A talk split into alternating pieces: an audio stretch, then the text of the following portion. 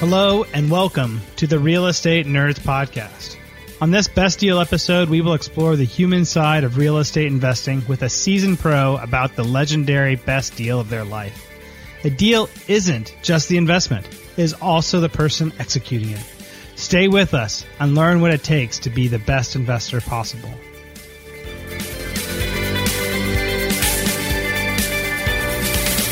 Hi, this is Scott Royal Smith, and you're listening to the Real Estate Nerds podcast. Today, I have with me Fernando Aires. He's a longtime real estate investor, as well as one of these tech gurus inside of what people are doing to better leverage data and analysis to make the best deals possible. So, thank you, Fernando, for coming on the show with me today. No, you're welcome, Scott. How are you? I'm doing great today. I'm just excited to have this opportunity to speak with you today on your best deal that you've ever done. And during this episode, of course, we're going to be walking through it. It's kind of like a walk down memory lane of sure. what that deal was like and more of the human side, right? Of what that is, what is that actually like to be Fernando and, and walking through one of those deals? That sound good to you? Sounds great. Yeah. Excellent. Well, Fernando, just so we can get a good feel for you here today, can you walk us through a little bit about what your experience has been as a real estate investor and also, let us know. I know we have a lot of uh, great listeners here that are always looking for top flight people to associate with. And, what kind of people are you looking to attract in your life to work with you? Sure. Yeah. So I think the best way to describe what I am currently is I am an entrepreneur in income property investing and software applications. I had built a career in computer chip design for over 25 years, most recently at Apple for 10 years. And doing that for so long, I decided that I wanted to take the money that I've made in, in tech and try to put that into a somewhat more passive type of income stream and made up my mind that real estate investing, especially rental properties, would be the way to go. So many years ago, over six years ago, I decided to to start building a portfolio of income property rentals across the US. So I did that. I got enough income from those properties to retire from corporate America, retire from Apple. And also, after building that portfolio, I, uh, with a partner, bought a software company that allows real estate investors to evaluate properties and also track their properties and the income and expenses and so on and allows them to uh, come up with forms that can be used to fill out their schedule e's for rental properties and track and analyze the investments through graphs and data that comes out of the of the software tool. So that's kind of an overall i i also have some interest in uh, biohacking and longevity and i'm uh, a bulletproof coach with the bulletproofexec.com. I'm also an investment counselor for clients at Jason Hartman, Platinum Properties Investment Network. And I also have my own podcast show as well, along with Jason, which is the Longevity and Biohacking Podcast Show. So that kind of gives you an overview, Scott. We can dive in into different areas as as you see fit. Yeah, that sounds awesome, Fernando. I mean, it, it just sounds really great. One of the things I got really excited just in listening to that, that I think everybody should be doing is really digging into tools that are going to allow them to see data about what's going on with their investments and that are going to help them streamline their taxes. Yeah. I bet that you guys are doing a lot with that with your biohacking as well, right? With yeah. actually track that to make sure that because there's a ton of fad diets, right? But the daddy doesn't lie on what really matters, right? Exactly. I'm very methodical. I have an engineering background, so you would imagine that I have a love for data, and I do that on a personal side with uh, getting my biomarkers done, my blood tests, blood work done every six months or so, and looking for different trends and keeping track of how things are going and do experiments in, in biohacking and change my diet and so on. I want to make sure that I know what that looks like and what results I'm getting with actual data. And of course, with real estate tools, we offer a similar type of data tracking uh, for investors. And I do that myself. I'm a client as well. And I certainly look at all the trends, all of the different areas that I invest in, uh, how my total income is coming. I break it down into different segments and look at the financial indicators and uh, really monitor things. And I think the more involved an investor is, the more, I guess, educated decisions can be made and therefore fine tuning the portfolio as it goes along becomes a lot easier. Yeah, and that software allows you to leverage your time, right? So it's saying, hey, maybe you don't have to spend a ton of time doing this, but if you set up the systems and you have the software tuned to give you the reports you need, you're going to be making a lot better decisions without having to spend 20 hours a week on your real estate, right? Oh, yeah, That's with no doubt. Behind that, right? Exactly. That's the idea. I mean, you got to look at the low hanging fruit. Where can I spend the least amount of time for the most benefit?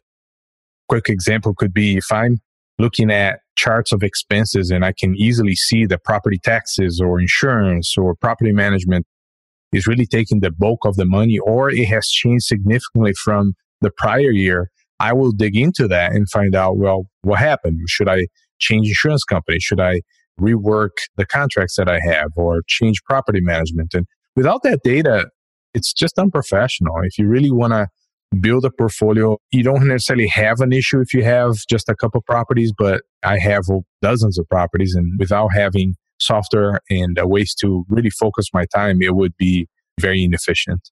I'm sure people that are just wanting to learn a little bit more about what you do, the best place to do that is probably through your podcast. Or, or how would they find out about what it is that you do in terms of this data analysis when it comes to the biohacking and the, the investing side of it? Well, I can direct people to my website, fernandoaires.com. And that's A I R E S, spelling of the last name. So you can just go there and you can see a little bit of what I do. And then they can schedule an appointment and we can talk a little bit more. I don't provide data from my personal portfolio there. This is something that I can explain how I, you know I produce it on a one one on one basis. But in looking at our site for our software tools, you get an idea of what that looks like, and that's realestatetools.com. Just one word, realestatetools.com. And from there, you see links to the different products that we offer and some of the reports that we offer. I go a step further because of my engineering background. I get the detailed reports from Property Tracker, one of the tools in Real Estate Tools, and then I create charts and I'm always tweaking different ways to look at charts to look for particular trends and that sort of thing. Awesome. But that's that's probably the first place to go to those two websites. Awesome. And the reason I wanted to dig into that right away in the very beginning episode, most people wait till the end to start plugging. But I wanted to go ahead and get that out for everybody because this is really a great way for you to understand where Fernando is going to be coming from. With when he talks about what his best deal is, you have to understand the way that somebody's mind works when they're approaching the different deal that they're doing. And we're going to find out from listening to the number of people that we interview on the show is that there's different ways that people are thinking about real estate that happens behind the scenes, right? So I'm going to just take a wild guess and that Fernando is going to be one of our much more data driven type of investors. Mm-hmm. Um, and as we kind of dig into your best deal. So, um, if you want to kick us off here, can you tell us a little bit about what was that best deal? What did that look like? And when did that start for you? What year was that? Sure. Yeah, I thought about talking uh, to you and picking the best deal. And there's different ways to judge what that best deal was. But I, I'm going to go with a deal that I made at the end of 2012, 2013. I actually didn't have that much experience in the rental property investing side yet, but I had enough properties and enough contacts, which allowed me to be introduced to a bank, you know, a local community bank in Georgia near Atlanta. And this bank, as you recall, we had the recession in 2008. You know, of course, it, it lasted for a few years. This bank had a whole bunch of properties that they had financed, and a lot of them were for developers during that recession period. And loans went bad. They ended up recalling them and, and getting a bunch of properties that they had financed in their books. And they were not in the business, as most banks are, they're not in the business of rental properties and, and they didn't want to keep these properties in their books. So they were looking for investors that would be willing to buy the properties from the bank. And along with buying the properties, they would offer the financing as well. So I was introduced to this uh, local bank, and at the time they had a package of 14 properties in Georgia, all around uh, Atlanta. These were what I call A to A minus to B plus type properties, tenants that are on the higher side, pay more income, they're more expensive homes, at least relative to what I was looking for at the time. So I looked at this uh, package of properties. Was there was 14 of them, and out of those 14, I decided to concentrate on 10 of them that had the best rent to value ratio, the RV ratio, which essentially means that if I take the amount of rental income, market rental income for that particular property, divided by the price, the value of the property, I usually try to stay within 1% uh, ratio. So I, I, looked at the ones that were closer to that ratio or at that ratio or, or better. And I picked 10 of them back to the bank and made a proposal to buy these properties. We negotiated some repairs that needed to be done to these properties. Some of them already had tenants in them. So there was really very little to be done. The bank at the time, they were really interested in selling these properties. So they were offering a phenomenal deal. This, this, uh, the terms on the loan for the package of 10 properties was essentially 10% down. So 90% loan to value, which is very difficult to get. And they were offering a fixed rate for 10 years for 4.375. And then it would adjust after 10 years. And, but there was a cap on that maximum interest rate. And I don't have the numbers exactly in front of me, but the, but the cap keeps it under 5%. It's a really reasonable interest. And this is um, a 30 year uh, loan, as I mentioned, 10 year fixed. And then it adjusts, I think, once every 10 years and then another time 20 years, uh, 10 years after that. So for this particular package, the purchase price was close to one and a half million dollars, but the down payment because of the 10% down was only 150,000. And if you add in closing costs and some of the financial related closing costs and so on, I only needed maybe close to 170 to get the properties purchased. So I went ahead and I purchased a set of 10 properties and they were basically performing. We got a few of them that we needed to do some work and then put them back into the market. So that was the end of 2012, beginning of 2013. And I was just looking at the numbers before we got into the podcast interview. And these properties have done very well. If I look at the amount of just starting with equity in these properties, as I mentioned, the amount that they were valued at, at the time that I bought them for was about one and a half million. Well, as of January this year, they're worth 2.2 million. So they have appreciated quite a bit. And if you take into account the investment itself, the cash on cash return that you have along with return on equity is what I'm trying to get at. If you look at the cash flow plus the equity plus the mortgage pay down, you're looking at, or I'm looking at, a total return on investment of 384%. And obviously, this is highly leveraged because the bank was doing that 10% down, 9% LTV type of financing. So, for listeners that are maybe a little bit confused or a little bit unclear on how beautiful it is to have financing with such high leverage, think of it this way if the investment in one of the properties or, or the package of properties goes up by 5% a year, which is very reasonable, I think historical terms for real estate properties, if you, depending where you look, 6% is pretty reasonable. So 5% is definitely doable. If you get a house that appreciates 5% a year, but you're leveraging that 10 to 1, right? Because you're only putting, or in this case, I only put 10% down. So in reality, I'm not getting a 5% return. I'm getting a 10 times 5% in return. So I'm getting 50% return on my cash investment. So if you add that return along with the cash flow and the appreciation, first part is appreciation with the cash flow, you can get these sorts of returns. And that's the, the actual number that I have from my data is 384%. I still own all of these properties. They are all performing. I have not sold any of them. I intend to keep them.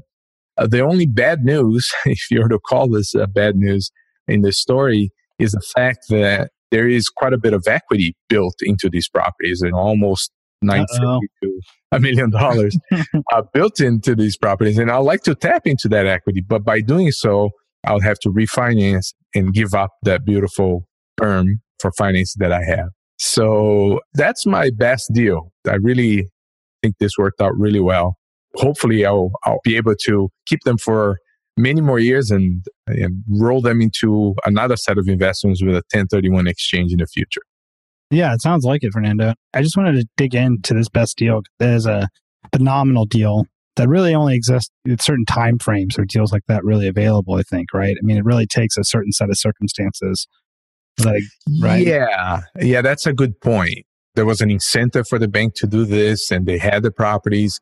But you remember, the real estate is cyclical. So uh, this sort of thing will happen in several different locations as time goes on. Absolutely, right? And and it's about but I was thinking about it when I was hearing your story. It was I was like, man, what is it like trying to develop those relationships with the banks, right? I mean, I know some people get nervous about how do you do that and how does that conversation go and it's really kind of putting yourself out there. What was your experience? What's the good and the bad side of being Fernando and trying to develop that relationship with the banks? Well, what I would advise people to do is is just get started somehow. There's nothing magic about relationships. The easiest way to build a relationship is to get started. I mean, that's the requirement, the first step. And in this case, it wasn't anything in particular that made it happen. It just happened to had bought a house with a provider, a, a rehab or somebody that do the fix and flip in the area. And they did some work with this bank. Nothing special. Again, they just got financed or did some work with this bank. And it just happened that the bank mentioned it to this developer or to this rehabber that they had several properties they wanted to unload and didn't know any investors that were there. So, oh, so, that was actually like almost unintentional then. I mean, it was an existing network and it's just like, hey, you met your buddy at a meetup group or whatever, right? And he's like, exactly. Hey, I got this but, lead into something you might want to check out. Exactly. But you have to be kind of an interesting analogy. You have to be in the rain to get wet, right? You have to be willing to go out there and do your deal and get started. And then you'd be amazed how things just kind of come together. And there's, I think, an initiative that needs to be there. The other aspect of building relationships that I want to mention is I've done it in a different way where I just searched around if I wanted to buy properties. And I remember I bought some properties in Texas, in Austin. And I wanted to know if there were banks in the area that were willing to lend. And I just did a bunch of searches and found a, a credit union that had some good terms and just by doing some research, I got to work with them. And, and of course, after working with them for a few years, uh, now I have a relationship with them. They, you know, I have history and so on, and we're able to do more business. And if in similar terms to, to this one in Georgia that I described my best deal to you, if this other credit union in, in Texas has properties that they wanted to sell to investors, I'm sure they'll think of me because I have a relationship with them. So that's also an avenue. And that's also relationships with particular people at the bank, right? Like with uh, sure. Uh, it's this business development person that's at the bank. And those people, uh, in my experience, have always been pretty savvy themselves about what does that relationship look like. So much so that I learn a lot from them by just going in and talking to them and being like, hey, you know, this is kind of what I'm thinking to go in this route. And I just want to meet with you. They're salaried, right? So they're happy to pretty much sit down with anybody. Oh, yeah. Um, to oh, just yeah. talk with them, right? I think we have a lot of people that are just trying to get comfortable with saying, I would go into a bank. I'm happy, Fernando, to go into a bank and talk to people. I just don't even know what to say to even get the conversation going, to start that conversation to build over time. And my point of view on it is maybe you don't have to know a whole lot. It can really be like, I have an intention to do XYZ, banker. Tell me what yeah. you know about what you see people doing that works. Do you think that's a viable strategy for oh, people? Oh, yeah, definitely. Yeah just remember that banks, especially the community, the credit unions, the smaller banks, they're there really to help develop the community. So they literally have incentives from the local government in many cases to help local businesses and investors. And some of them have some requirements where you have to be a resident of the particular region or that state, or they want you to open accounts with them. I mean, you have to be a little bit flexible and be able to talk to several different banks and turn some of them down. Or sometimes they'll turn you down because you don't fall into their requirements. But yeah, you don't need to do much. You don't need to know much. Just set an intention, tell them what you want to do. You're an investor and you're looking to buy properties and hold them. In my case, hold them for the longer term. One thing that I would caution people in doing is the bigger banks are, especially for conventional financing, the one that I mentioned here is a commercial type financing just because it's not backed by Fannie Mae or Freddie Mac. If you're going to talk to a big bank like Wells Fargo or Chase, they usually don't understand the investor mentality and they're looking to work with homeowners. And it becomes very difficult to get anywhere with them. And I had bad experiences trying to get this in, you know, my early investment phases. So local banks, community banks are your better bets if you're trying to do something similar to what I did. That's great. And Fernando, when you're looking to maintain those relationships with the banks, with the bankers there, how how frequently do you typically circle back to get in contact with anybody you're trying to maintain that professional relationship with?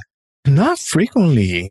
The banks require yearly refresher of your financial statements. So, of course, at least once a year. Unless I'm trying to invest more in the area or I want to pick their brain, I don't really, you know, do much. Just might send an email here and there with questions uh, that I might have, but uh, it doesn't take much effort. So, really, to stay on the top of the mind of bankers to refer you deals that they would have coming up, you just kind of focus on, generally speaking, it sounds like where's the geography of where I think I want to invest. Let me target a bunch of banks to find out who's working with investors here, and then narrow that down to a few individuals really that you wanted to then focus on developing relationships, but short term relationships, right? Like who has deals for me now? Right.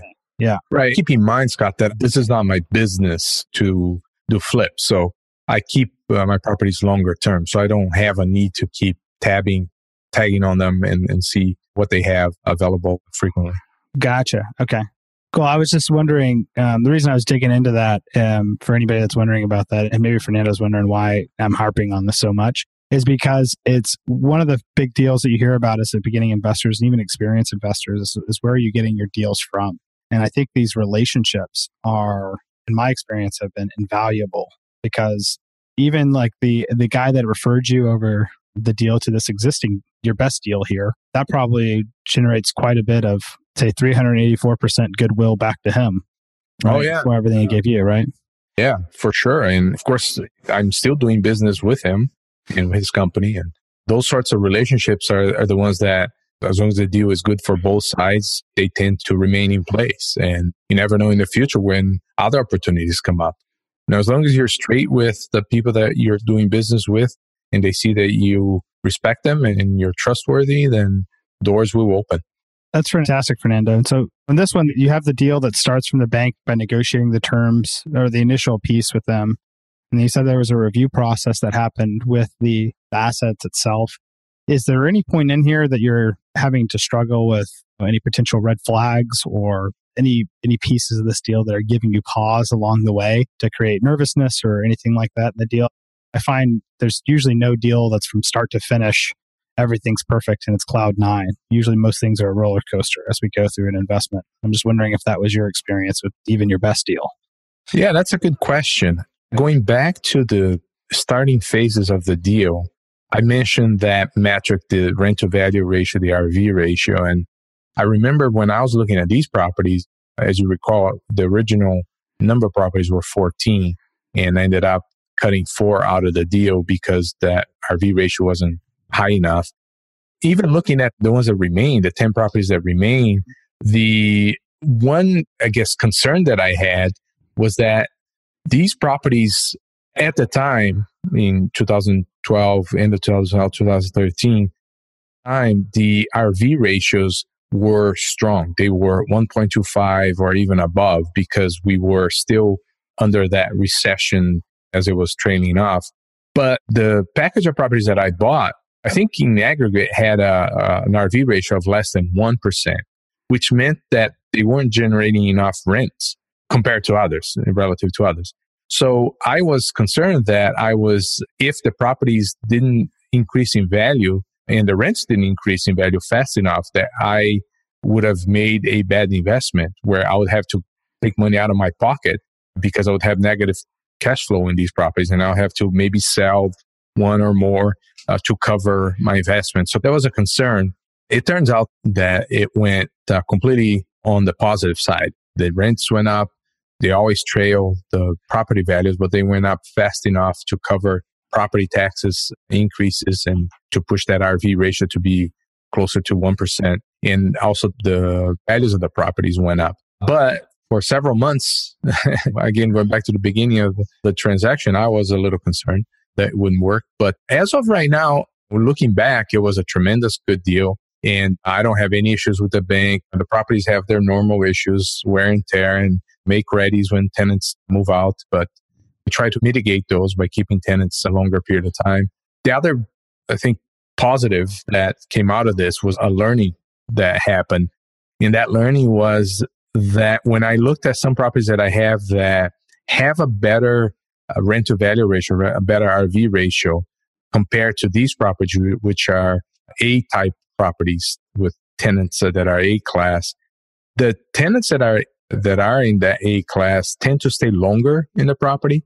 And over the long term, having less vacancy will yield better returns, even though on paper, when you first purchase a property, they might not look like they will return as much as properties in places where you can get a better uh, RV ratio.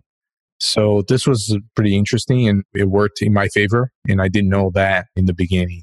So interesting. You know, sometimes you just don't know exactly what you're getting into, and sometimes it works uh, really well, and it could have gone the other way, but uh, it certainly worked out well. Well, what I thought was neat about one of the things that stuck out to me anyway was that you were kind of depending upon appreciation. Sounded a little bit from what you said, which a lot of people warn against. They say if it's not cash flowing right at the beginning, don't get into it. You hear Grant Cardone, a lot of guys talk about that. Yeah. Um, it, it, sounds like you made a different play in here because so maybe some other things in the deal looked like they were really great, like your loan to value and, and being able to get in there sounds really nice. But one thing that I wanted to underscore that I thought was neat that you kind of rushed through quick was that you had an exit strategy if you were wrong, right? When you said, yeah. I'll sell a couple of properties and then I'll be back to being okay.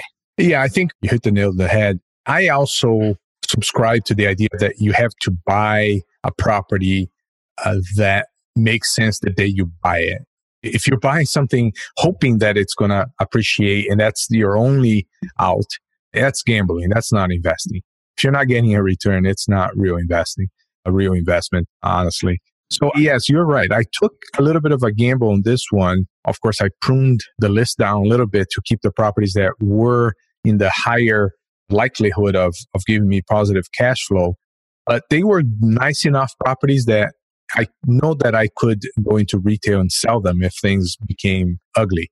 So yeah, you're right. There was a little bit of gamble that I did there, calculated, but I had to make that decision at the time. And, and it turns out that it was the right decision.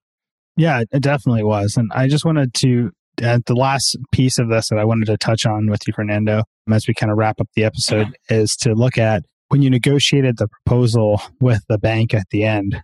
Was there pieces in that that presented particular challenges um, that you had to overcome in negotiating that proposal, or was that essentially you just told the bank this is what I'm going to do and they just accepted it? Well, the short answer is we negotiated very little. The bank did not have a lot of leeway in what they could do, but what they had was so good that try to get a little better interest rate or try to lower my max cap a little bit so that I could keep the loan limit reasonable. But what they had was pretty good. So we didn't have a lot to haggle about. The only part that I recall that created a little bit of friction was we had all the properties inspected when I purchased the package. And based on that inspection, there were a bunch of items that we requested the bank to fix. And they pushed back a little bit, going back and, and leaning on the fact that the terms were so good for the loan that why should they pay for any repairs and that sort of thing. So we went back and forth and they ended up covering enough. And so, Fernando, we talked a little bit just now about how the banks were pushing back. And I was interested to hear a little bit more about how did you handle that situation and what it, were you able to do to increase your leverage in that via other information that you were able to use or a tactic or leveraging your relationship with the banker? What proved to be successful for you there? Sure. So we knew we had great terms going into the deal. The bank had an incentive to sell the properties because they, they wanted to unload. So we tried to negotiate as much as we could on the terms of the loan, but I really didn't push that hard because I knew they didn't have much leeway. What we ended up doing was uh, getting an inspection done for all the properties, and the bank was obviously okay with that. I wanted to make sure if the properties were in good shape and so on. And in doing the inspections, we found a few issues and we requested the bank to fix these issues. And I don't quite remember the exact dollar amount that it came down to be, but the bank pushed back a little bit and they said, well, you know, we're giving you such great terms and these properties are mostly performing. Why do you want us to go fix anything? And we went back and forth, but ended up uh, getting that concession from them, and they ended up paying for the repairs that we had for the properties.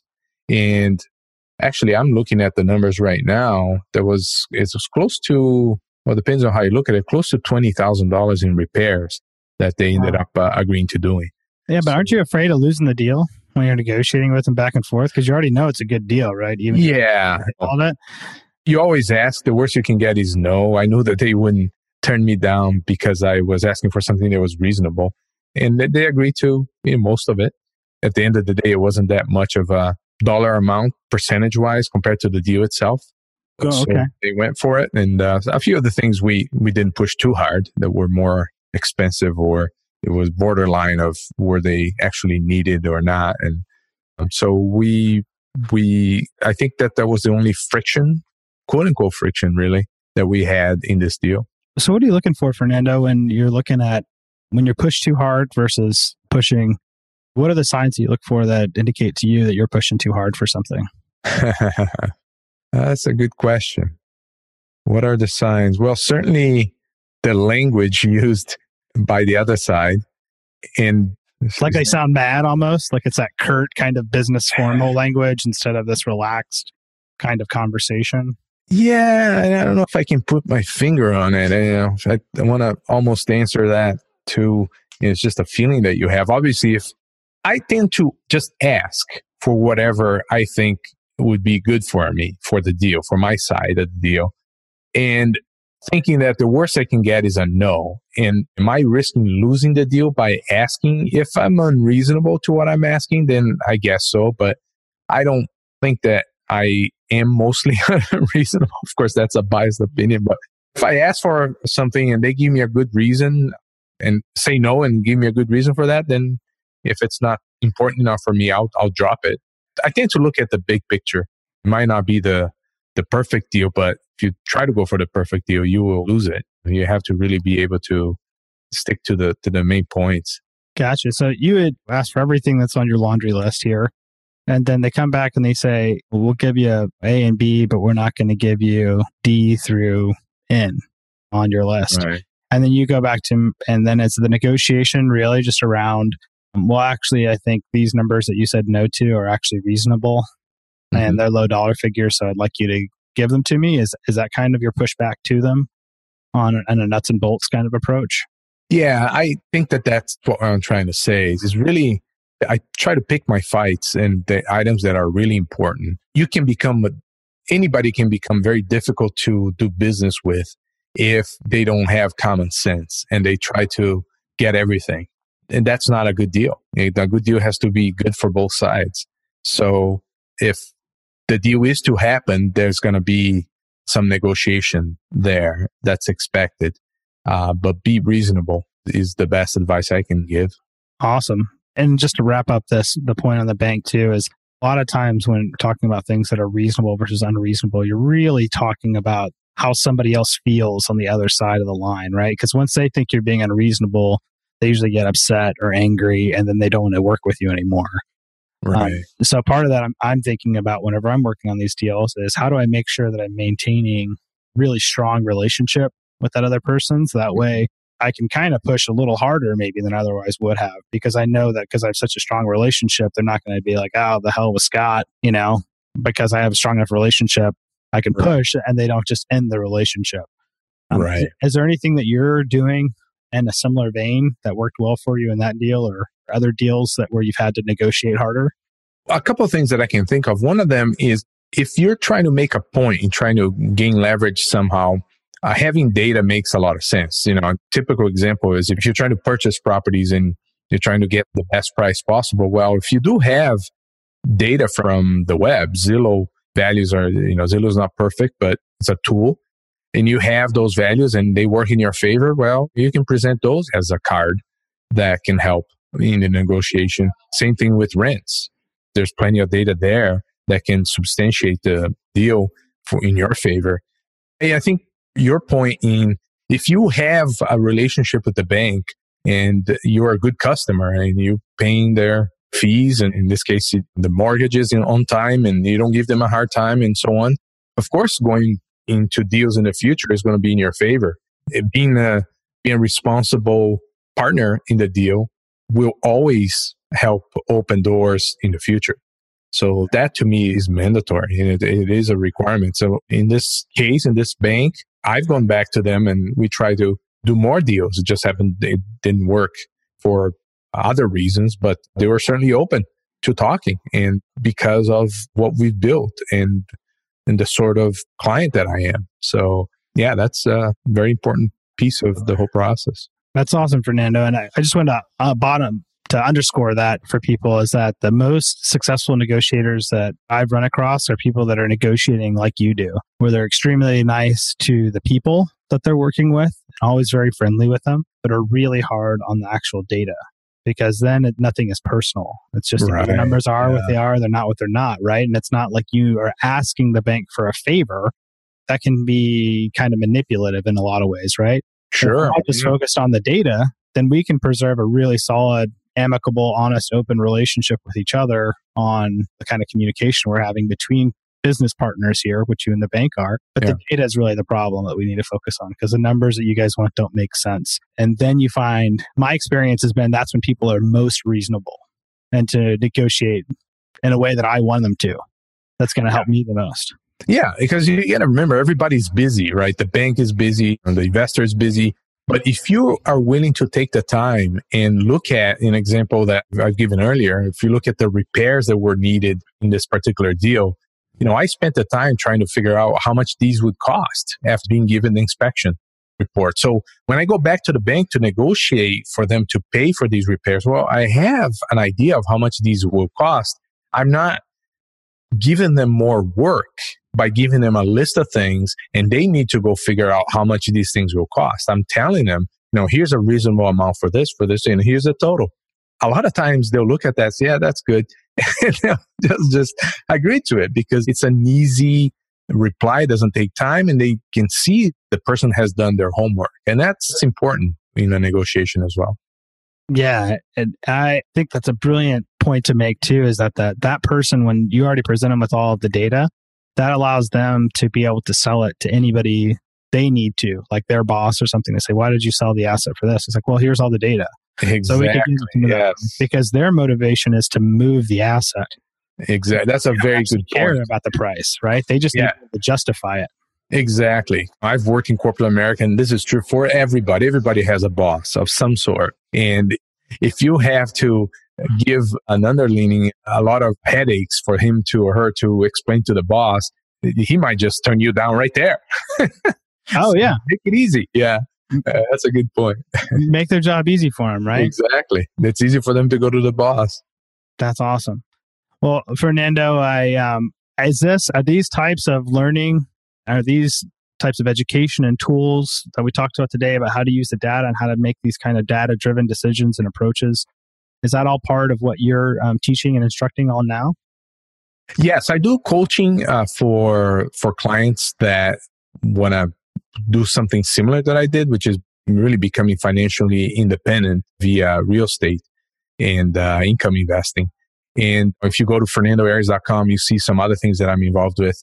But uh, yeah, that's part of it. You know, really understanding mortgage sequencing and how these numbers work, the sorts of returns that you can expect, the different aspects of real estate investing. There's just a lot there. So yeah, that's what I talk to clients and friends about. And hopefully people interested, they can go check it out. And certainly realestatetools.com. If you have any interest in either evaluating properties or keeping track of your portfolio as you build properties, you certainly want to check realestatetools.com. Just really quickly, Scott, there's uh, just two aspects, mainly two aspects to realestatetools.com. We have apps that are free. These are iOS apps for the Apple products. And those allow you to evaluate, and uh, one of those called Property Evaluator, and the other one is Property Fixer, which is uh, for flips. And it's uh, really easy to download these. These are free, and then you can buy uh, more complete versions once you get the free versions.